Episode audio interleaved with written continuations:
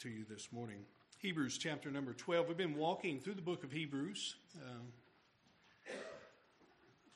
for almost a year. We started last February. We've taken several breaks along the way, right, Mike? Needed breaths, come up for air. But we are here at a place in chapter number 12 where he really begins to try to stir up the Christians to live out what they believe, what they profess, to follow after holy Christ and be confident. And he does that all through the letter, but it seems as he's coming to an end of his argument in Hebrews that he really is making a point to spur them on in faithfulness. We've dealt last week with the first three verses of chapter number 12, which is a very good and timely passage for us, beginning the new year, starting out the new year with that admonition to keep running your race. And then we get to verse number 3 and really 4 and on through, and we deal with what is maybe seen as a neglected truth and Christianity, something we don't deal with much, something that is somewhat awkward, because he takes two things and he puts them together. That is the reality of pain and suffering, persecution, and godly discipline or divine discipline. He puts them in the same sentence and the same subject, and it makes it very awkward for us. But it is very needed to see what the writer is trying to encourage us with here. So let me just read the first 11, or not the first 11 verses. Let me just read these few verses here for us to verse 11, and then we'll look at them together. Beginning of verse number 3, the writer says, "Consider him who endured from sinners such hostility against himself, so that you may not grow weary or faint-hearted. In your struggle against sin, you have not resisted to the point of shedding your blood, and you have forgotten the exhortation that addresses you as sons.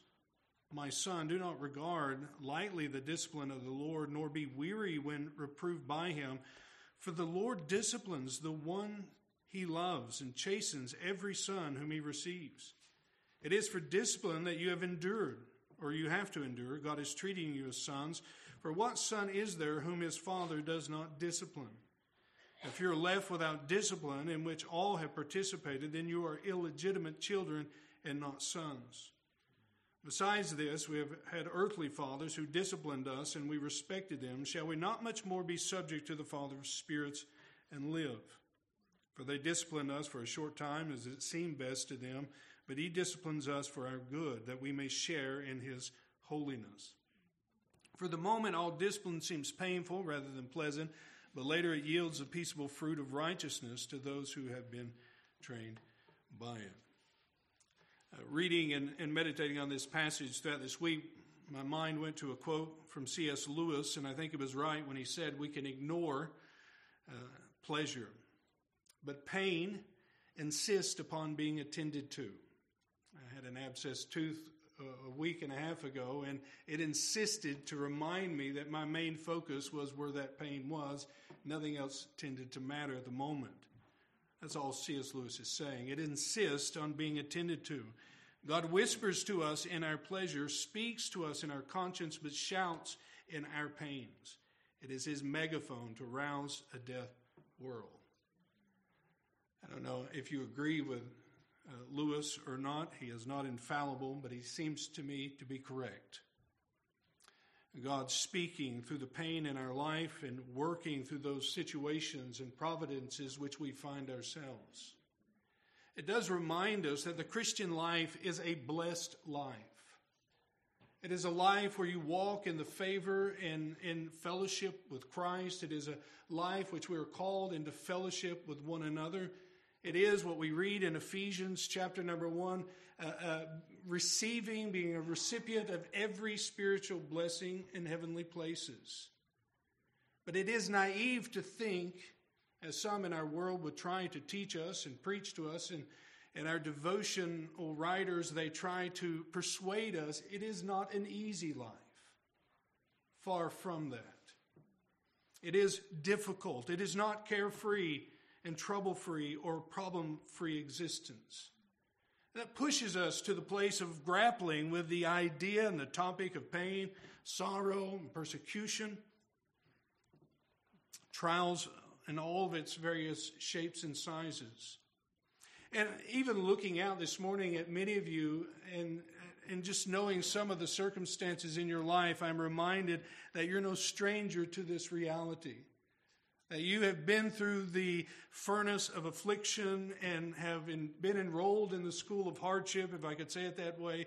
Some of us in the school of hard knocks.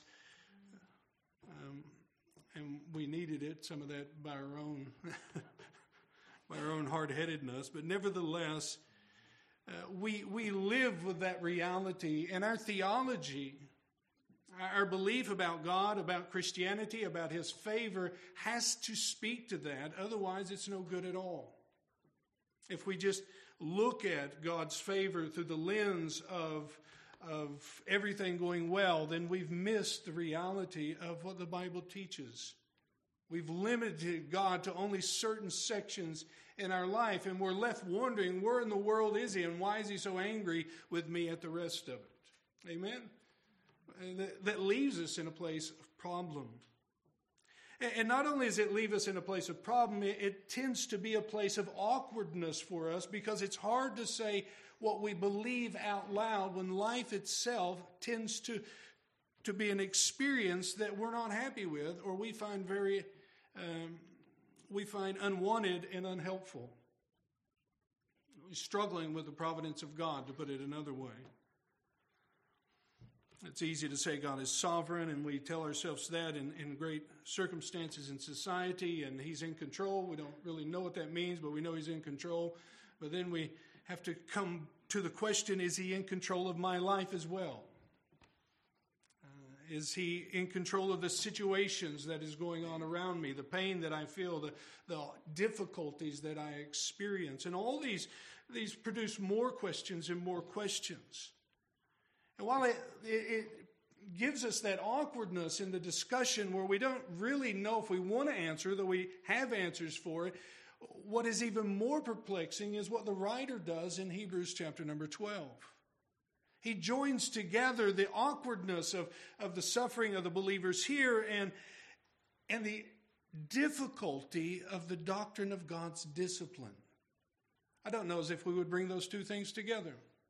When you talk about someone's situation and what they're going through, would we automatically go, well, you know, we ought to be thankful for the discipline of God? And yet the writer here, without batting an eye, brings us face to face with the discipline of our Heavenly Father.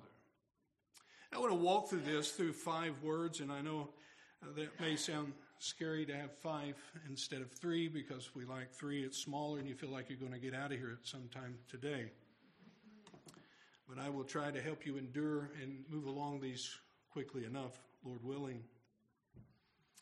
First of all, I want us to look at this subject of God's discipline under the context of the reality, or you could just write the word reality of what is going on. And we see the context of the passage, what we saw last week in verses 1 and 2. He's encouraged these Christians to press on, as it were, to run the race that is set before him. Lay aside all the things that tie you up and that are holding you down, that are tripping you up. Lay aside those, put them to death, and run the race that God has set before you. That race, as we noted last week, for those of you who were with us, is a difficult race. It is difficult because it calls for endurance. It's not like running out and checking your mail. It is to continue on this life that God has given you, trusting Him, following Him, obeying Him, and trust and living out the Christian faith. And so you see that kind of in the setting here, but it is not ignoring the difficulty of the persecution which they are facing.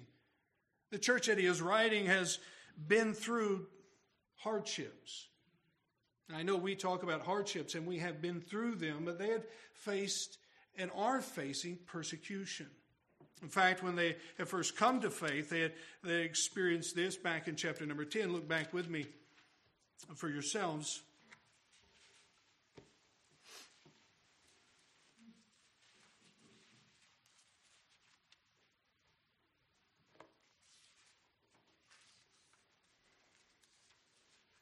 He says, verse number 32, in his exhortation to them to continue on, to stay faithful.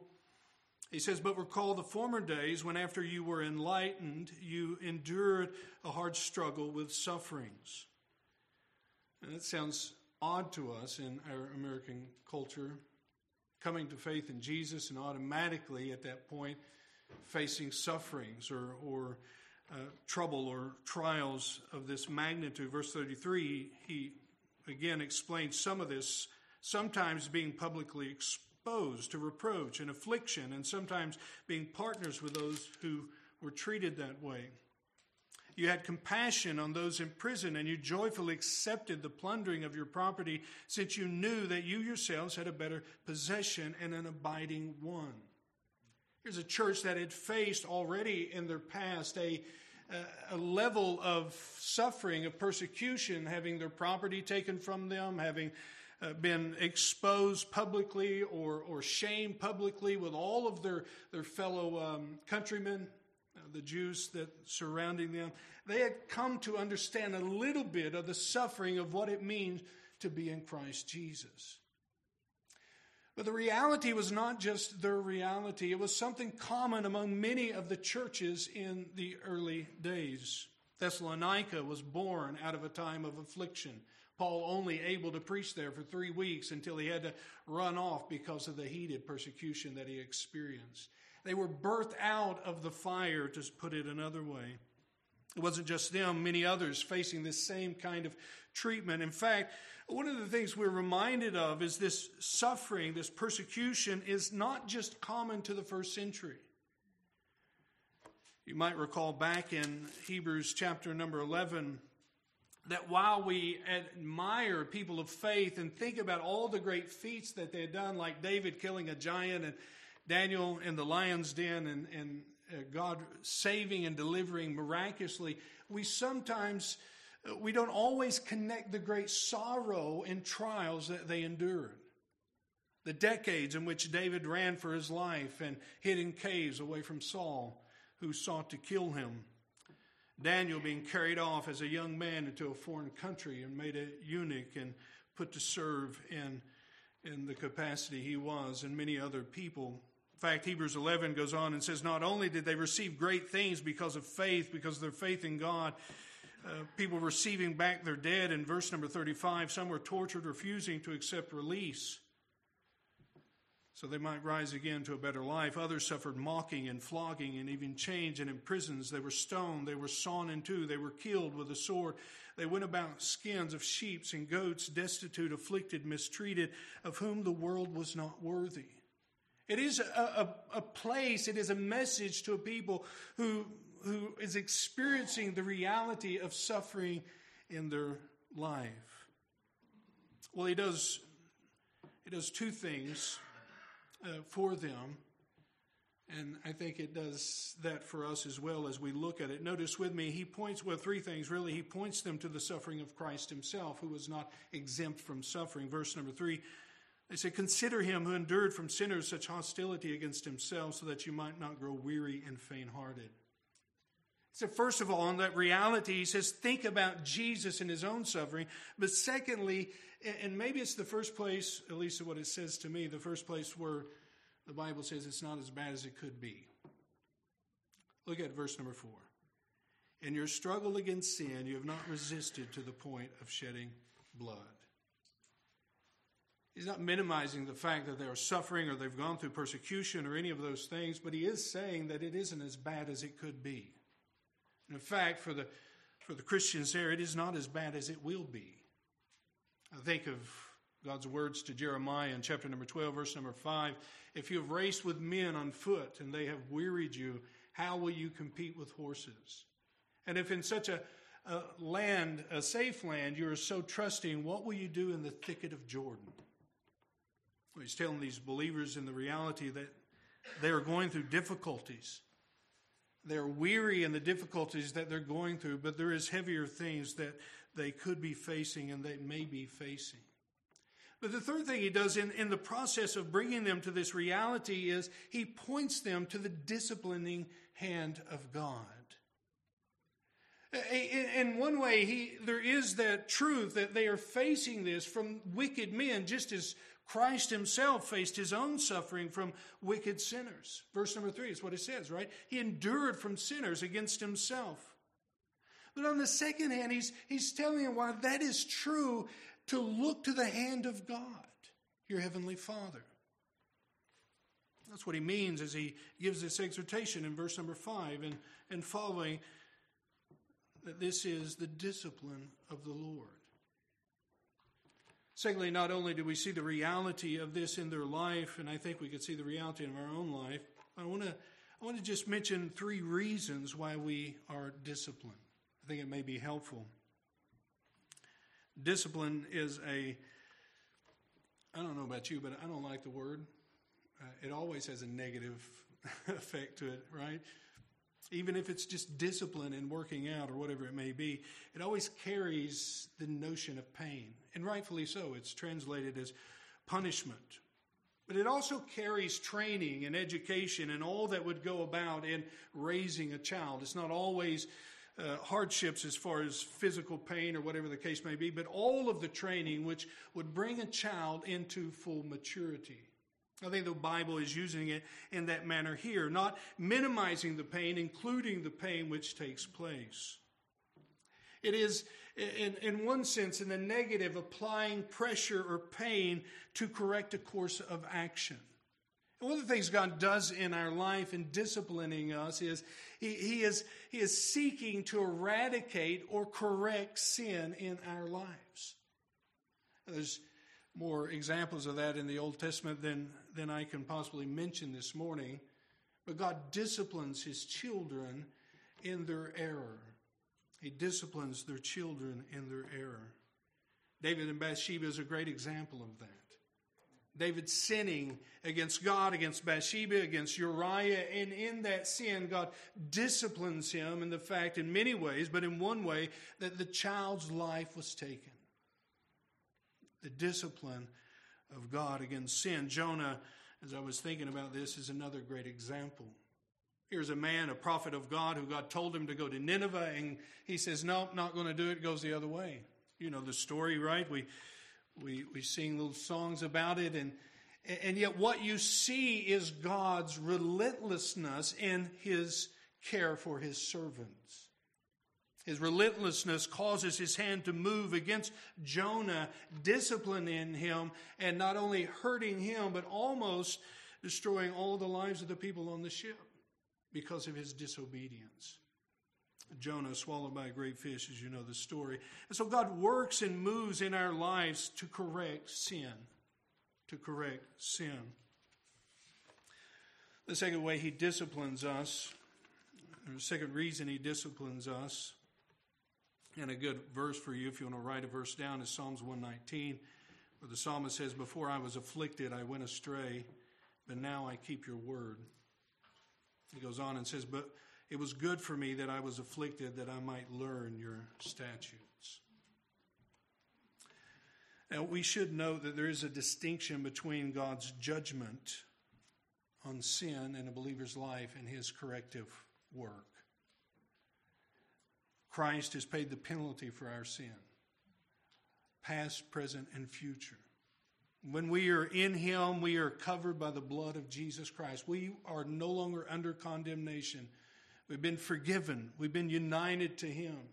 But he is zealous for our holiness, and he is zealous for our righteousness, and his hand against us, his discipline in our lives in those matters is to correct us, not to destroy us.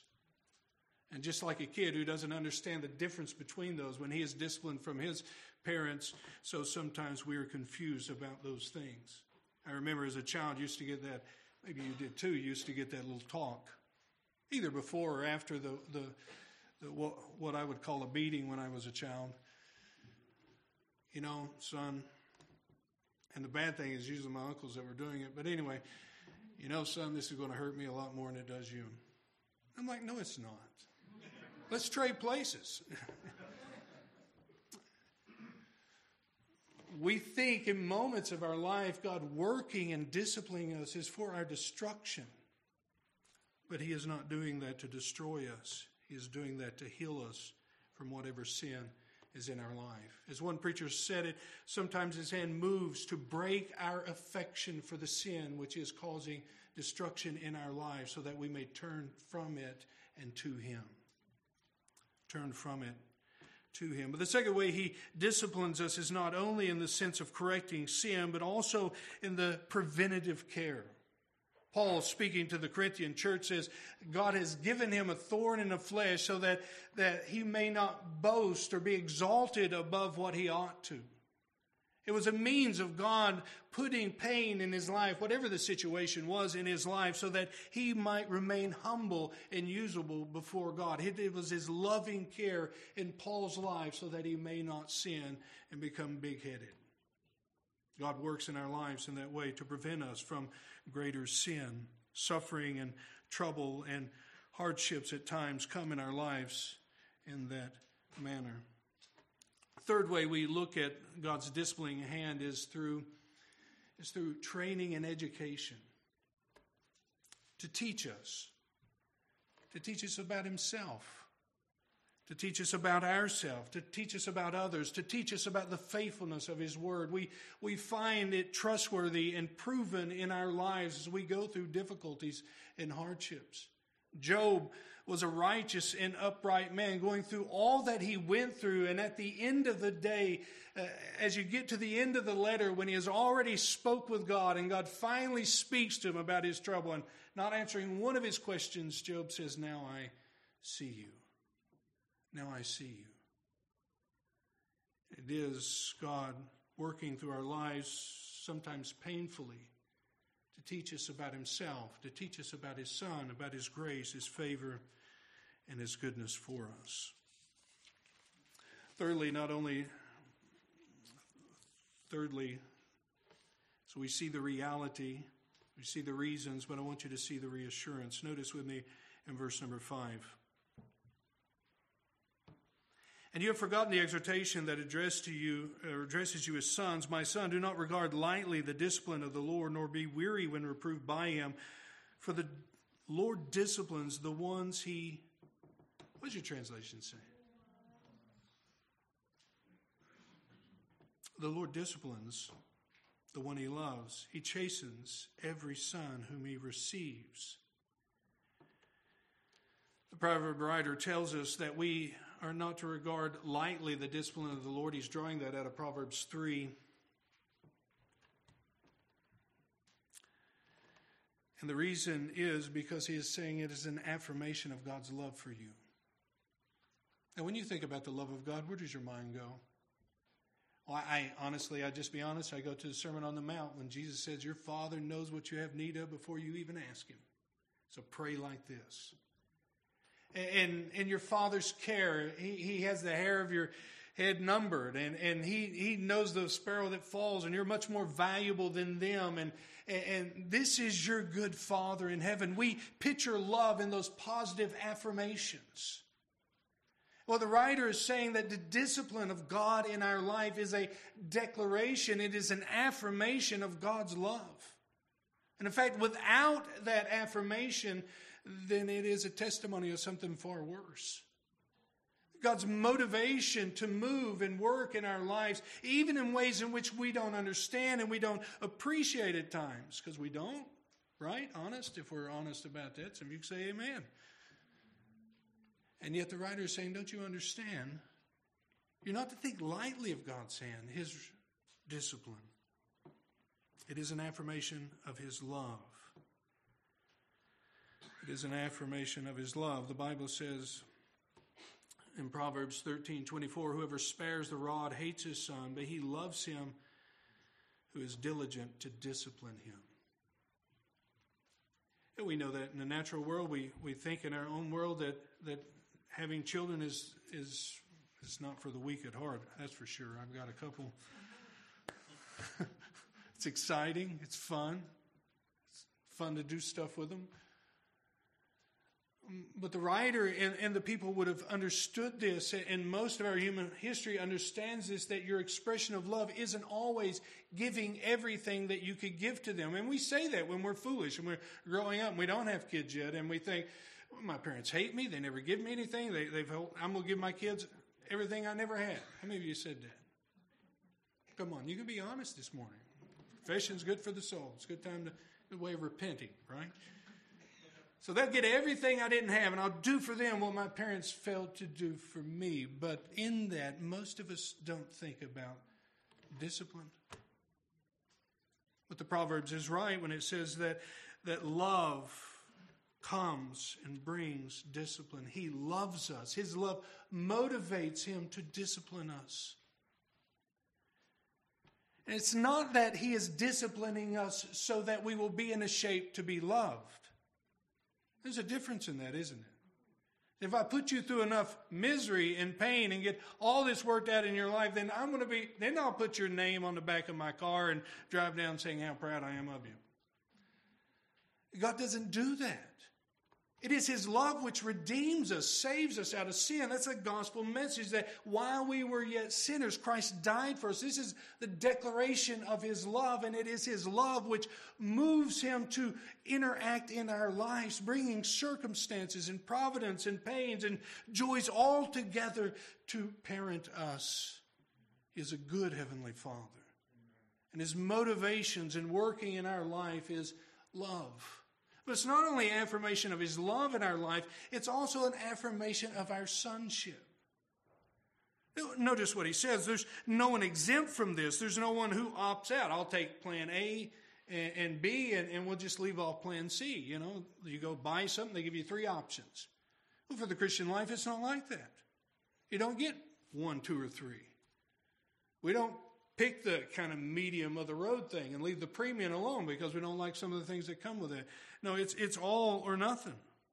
He says here, you've forgotten the exhortation, verse number 5, that addresses you as sons. My son, do not regard lightly the discipline of the Lord. Don't be weary when reproved by him. The Lord disciplines the one he loves and chastens every son whom he receives. Who's disciplined? Everyone. All that are his. And I know I mentioned this, my uncles were very zealous in discipline. All of us, well, there were several boys, we all stayed at my grandmother's house for that summer. It's pretty fun. And as you can imagine, several boys, we tended to deserve a lot of stuff we got coming to us. Sometimes they were so zealous we got double payment. I think that was just to make sure that to cover for the things we didn't get caught for, which was, not saying it was right or wrong. You deal with that in your own. I'm still going through therapy, but just kidding a little bit. So they were very zealous, might I say, to discipline all of us rowdy nephews that come along the way. Oh, but man, you let one of the other people discipline their children. It was a different story. They didn't appreciate that. Because they had more of a zealousness, more of a care, more of a paternal love for their own children. I'm not saying they didn't care about us. They did. We didn't have dads at the time, and so we needed somebody to step in and do something. But it was different when it was their own kids. And that's what the Bible's saying here. That the affirmation of God's discipline in our life is an affirmation not only of his love towards us, but of our own belonging to him. He chastens every son. We could say chastens every son or daughter, but you get the language here. He chastens all that he receives. We're his children. And he chastens us. And in fact, if we're left alone, if our life is just going smoothly along without God intervening, if we join ourselves to sin without conviction, without concern, without any correction from God, if he just leaves you alone in your own way and go your own way, it's a declaration that you're not his. That's a fearful thing. It's a fearful thing. Notice, he goes on and says, it is for discipline that you have endured. God is treating you as sons, for what son is there whom the Father does not discipline? If you're left without discipline in that which you participate, all that participated, then you're illegitimate children and not sons. In other words, he's not doing this kind of care for everyone. But those who are his, he trains and he parents. And the reassurance in the midst of that is that we are his and he is ours, and all that he does through the lens of love in our life. Fourthly, let me just mention the reward that he brings us to. The reassurance that we are his, reassurance of his love. But pain is not an end in itself. It's twisted to think that God's just glad that his people suffer. It's twisted just to put God in this kind of ogre kind of mentality that we look at. Just sometimes we view our earthly fathers and mothers as kind of bent a little bit. They just enjoy doing what they do, and we didn't like it. But the end result isn't so that we will be that we will embrace or that we will always bear under pain. Pain is not the goal. Discipline in our life, hardships, difficulties, sufferings, all that God brings into our lives and through our lives is not the end in itself. It is what that end is producing. It is what those encounters, those providence in our life is building in us. James tells us that the trials of our faith produces steadfastness, which builds and produces maturity, so that we'll be grown children and no longer children tossed to and fro. Paul tells us that suffering leads to endurance, and endurance leads to character, and character leads to hope, which doesn't put us to shame. So God is working in your life, and he's working in my life. And what he says here in verse number 9, he says, "We have all had earthly fathers who disciplined us as we respected them. Shall we not much more be subject to the Father of spirits and live?" He says, "For they disciplined us for a short time as it seemed best to them, but he disciplines us for our" what? Can you say that this morning? Do you believe that? God works in your life for your good. Do you understand the way he works? Maybe not. Probably not most of the time. But he is assuring us. He is reminding us in the middle of it, even when things are difficult and hard and we can't make sense of it all, there is a motivation for what he does in our life, and that is his love for us. There is an affirmation of our belonging to him, and there is a comfort in the fact that this is for our good, ultimate good.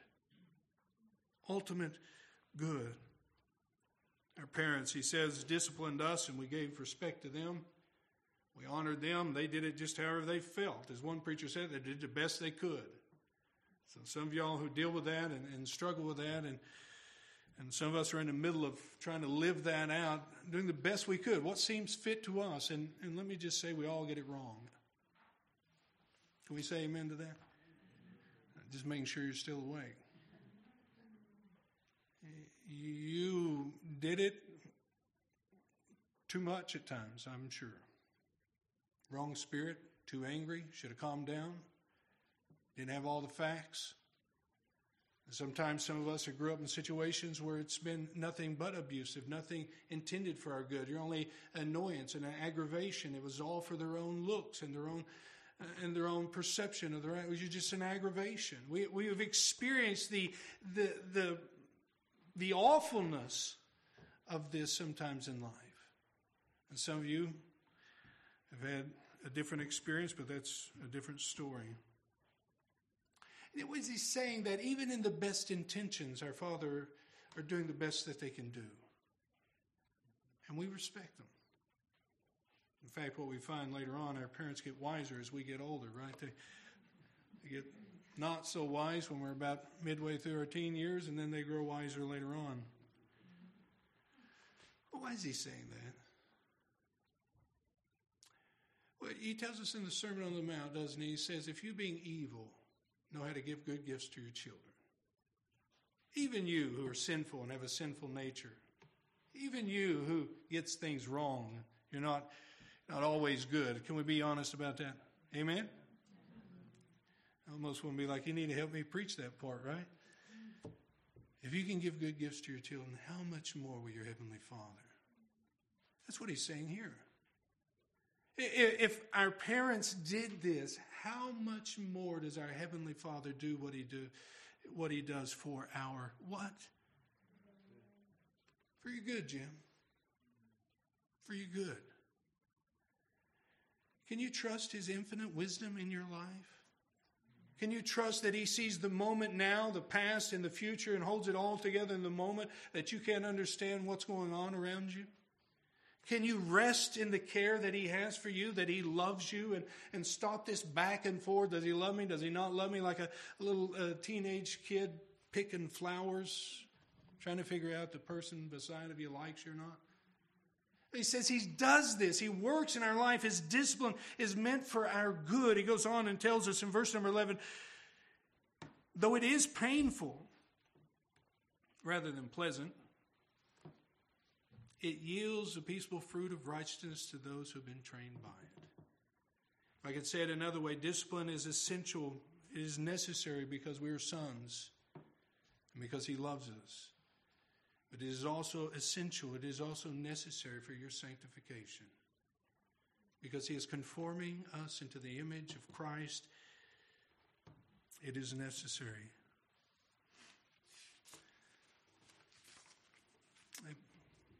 Let me just give you, fifthly, the response we should have in this quickly. We've looked at the discipline of God, the reality of that we face. We've talked about some of the reasons why we are disciplined by God. We've seen the reassurance that it gives to us.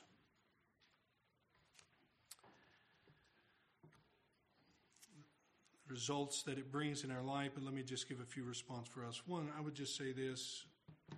In the midst of discipline, in the midst of running our Christian life, he begins verse number 3 really with the application. Some of you are tired, some of you are weak, some of you are weary. Some of you feel like giving up. Now, I don't know who you are. I mean, maybe you're here this morning, you feel the same way that they felt here. It is difficult, it is hard, you're not sure it's all what it's cracked up to be. You just don't know. It's just difficult, hard.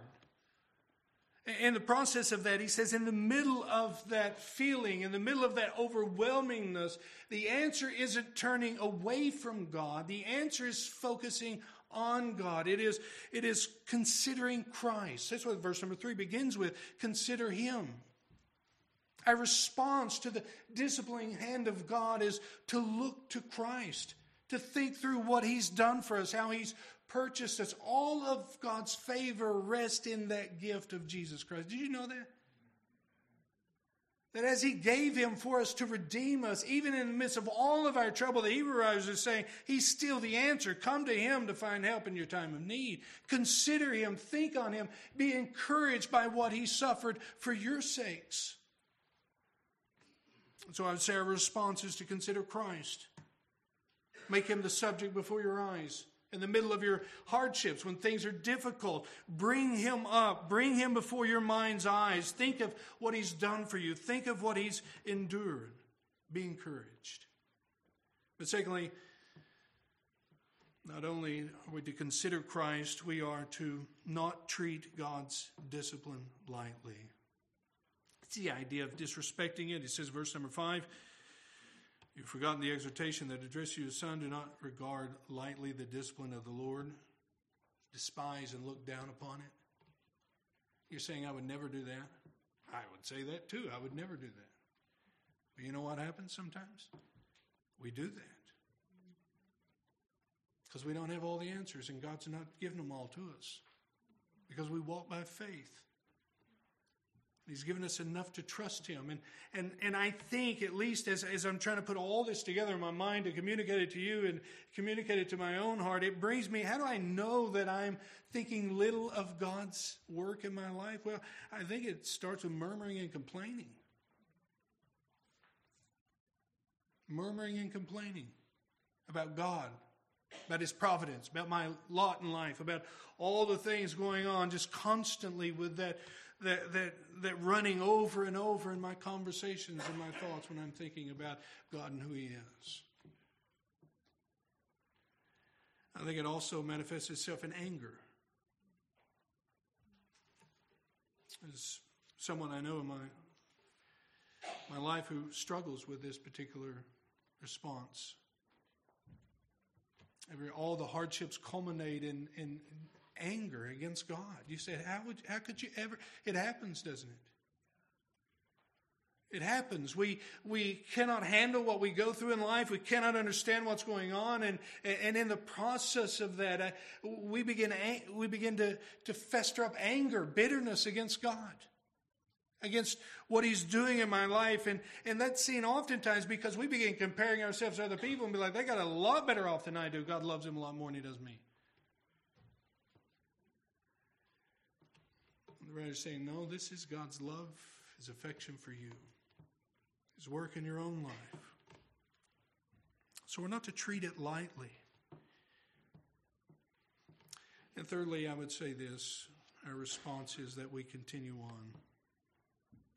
Notice with me in verse number 12 and 13. He said, therefore lift up your drooping hands and strengthen your weak knees.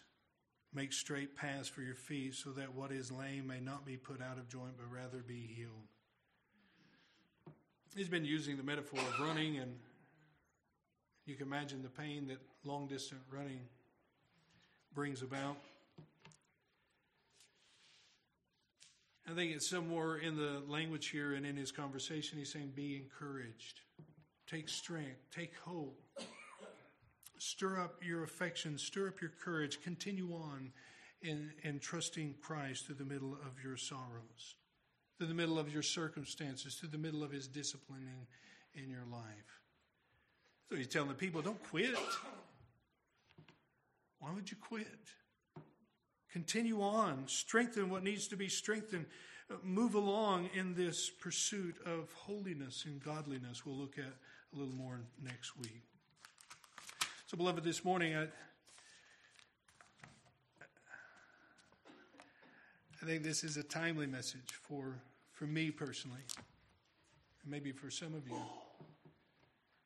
As we contemplate how those realities together, God's disciplining in my life and the sorrow sometimes and the hardships sometimes we face, how do they go together?